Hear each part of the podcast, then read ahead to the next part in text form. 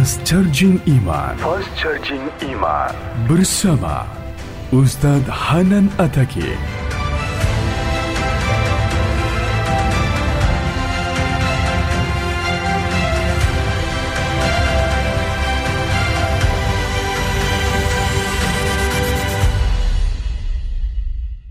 Dapat uang misalnya baru kemarin ada kayak ada project gitu dapat 100 juta. Udah gitu terjadi musibah, anak sakit, habis setengahnya 50 juta. Kita ngeluh. Aduh, kalau saya nggak ada masalah pasti saya masih utuh nih 100 juta. Enggak, justru Allah subhanahu wa ta'ala ngasih kita bonus 50 juta. Gara-gara Allah pengen ngasih kita ujian. Kalau nggak ada ujian mungkin 50 juta, 100 juta sama sekali nggak ada, nol. Hanya kebutuhan harian kita doang. Kenapa nggak berbaik sangka kayak gitu kepada Allah? Sama kayak tadi, misalnya saya pernah mobil saya keserempet. Orangnya zolim, marah duluan, dia curi start. Sebelum saya marah, dia marah dulu. Kebiasaan. Kalau kita kan sebelum orang marah, kita minta maaf duluan ya. Kita baik-baikan duluan, kita ketawa duluan biar nyaman nih ngomong-ngomong komunikasinya. Dia enggak, dia marah duluan. Akhirnya karena dia marah duluan, dia kayak punya bergaining gitu. Akhirnya saya terpaksa bayar sejuta setengah.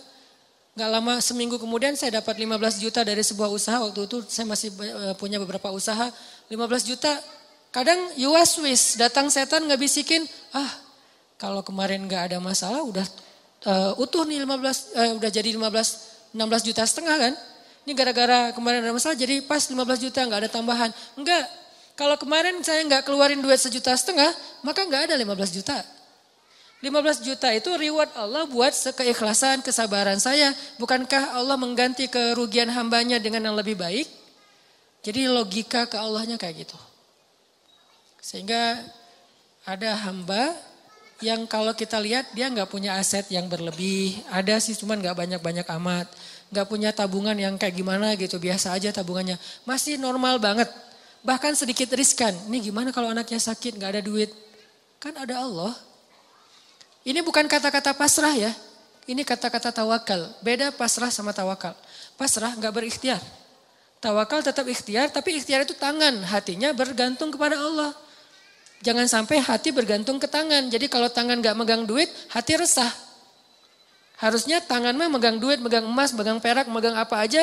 Itu gak ngaruh ke hati orang, hatinya gantungnya ke Allah Allah, bukankah di antara arti ikhlas itu adalah tidak ada bedanya antara emas dengan batu?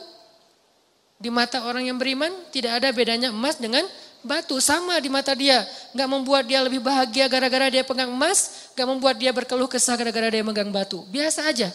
Dia manfaatkan emas, dia syukuri, dia sedekah, dia pakai untuk fasilitas dirinya. Dia berikan hak-hak orang yang ada di dalamnya. Kalau dia megang batu, ya sudah, dia bersabar. Jadi nggak ngaruh buat dia, karena hatinya di langit bukan di bumi, cuman tubuhnya yang di bumi. Karena kita kan terdiri dari dua elemen ya, ada roh, ada jasad. Roh kita berasal dari langit, jasad kita berasal dari bumi, diciptakan dari tanah, itu jasad. Tapi roh itu tiupan Allah. Sehingga harus kembali kepada fitrah masing-masing. Roh itu adanya hati, maka hati kita harus selalu terikat dengan langit, walaupun realitasnya tubuh kita tetap berada dan berpijak di bumi. Jangan sampai hati ikut-ikutan berpijak di bumi. Inilah yang menjadi bahaya. Ketika hati kita udah berpijak di bumi, saat itu kita keluh kesah, saat itu kita uh, kurang bersyukur, saat itu kita jadi ah banyak masalah. Jadi ada kayak keresahan gitu. Oh, dia asetnya pas-pasan tabungannya sedikit. Kalau anaknya sakit gimana? Kalau dia ada masalah nanti gimana? Dia pakai apa? Dia asuransi nggak ikut segala macam. Ini kalimat-kalimat orang yang mungkin masih lebih percaya kepada fasilitas harta daripada hubungan dengan Allah. Ini saya lagi ngomongin hati ya, tidak ngomongin bab ikhtiar. Kalau bab ikhtiar seolah-olah kita hidup selama-lamanya. Jadi terus mencari dunia. Dengan tangan, dengan kaki, dengan tenaga, dengan pikiran. Tapi hati kita yakin semua itu ada di dalam genggaman Allah. Kalau bisa benar-benar sesuai fitrah ini, hidup kita bakalan nyaman. Mau kaya, mau biasa, mau uh, ber, uh, kurang, mau cukup, mau kayak gimana aja. Benar-benar seperti kata Nabi, ajaban li amril mu'min. Betapa menakjubkan orang yang beriman. In asabathu sarra syakara fakana khairan lah.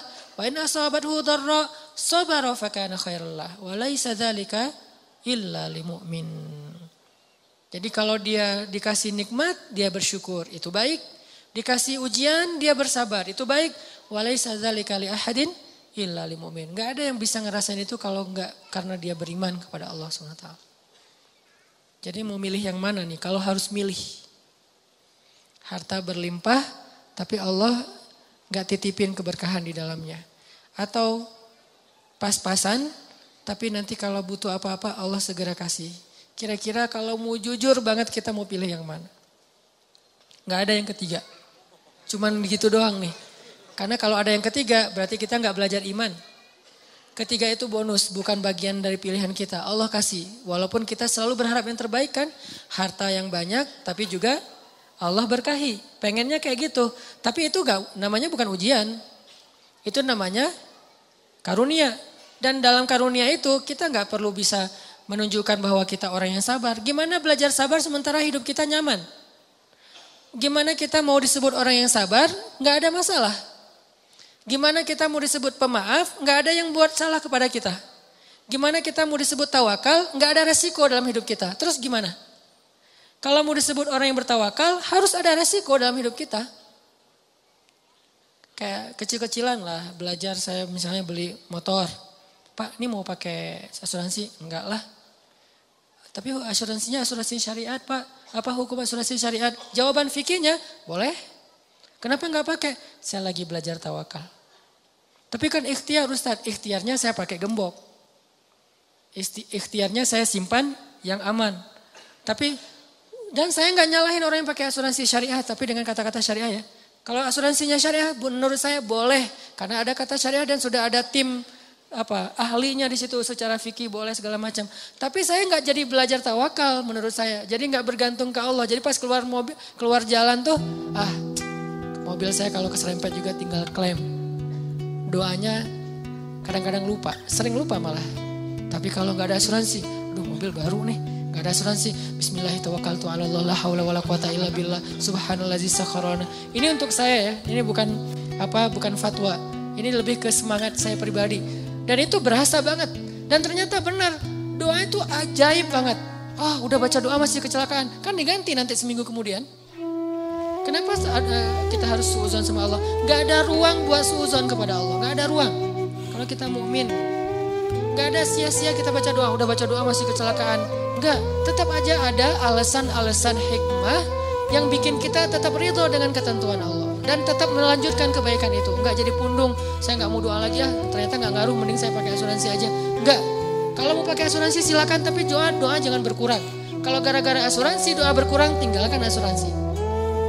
Tapi kalau dengan asuransi doa tidak berkurang, lanjutkan. Cuman kalau saya pribadi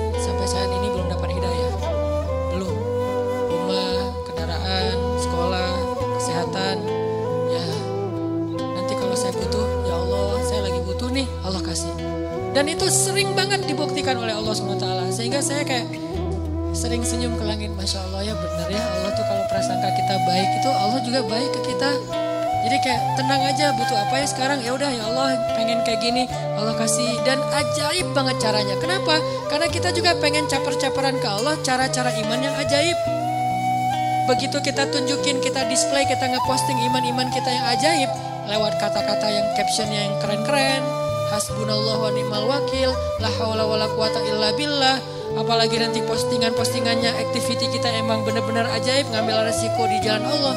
Wah, Allah bukan cuma nge-like, nge-repost ke teman-teman apa ke makhluk-makhluknya gitu. Lihat nih hambaku, hambaku, hambaku. Sehingga Allah nolongin kita sambil ngepamerin kepada makhluknya biar mereka tahu betapa Allah itu Maha Pengasih lagi Ini cara bangun akses ke Allah biar 4G.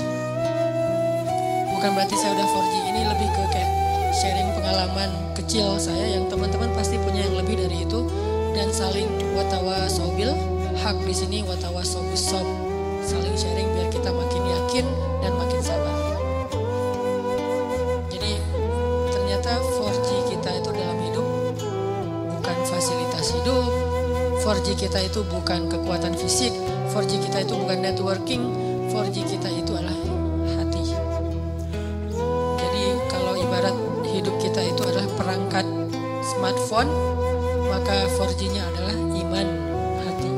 Makin kuat iman berarti makin 4G. Makin lemah iman berarti tidak 4G. Makin lemah lagi bahkan sinyalnya putus-putus. Dan di sini kita bisa tahu, makin kuat iman kita, makin mudah kita berkomunikasi dengan Allah SWT. Kadang-kadang nggak pakai kata-kata, cuman sinyal dari hati doang sampai ke langit, langsung Allah turunkan solusi. Kenapa? Karena 4G iman. Jadi 4G dalam bahasa kita di sini adalah 4G iman, akses iman kita, hati kita kepada Allah SWT.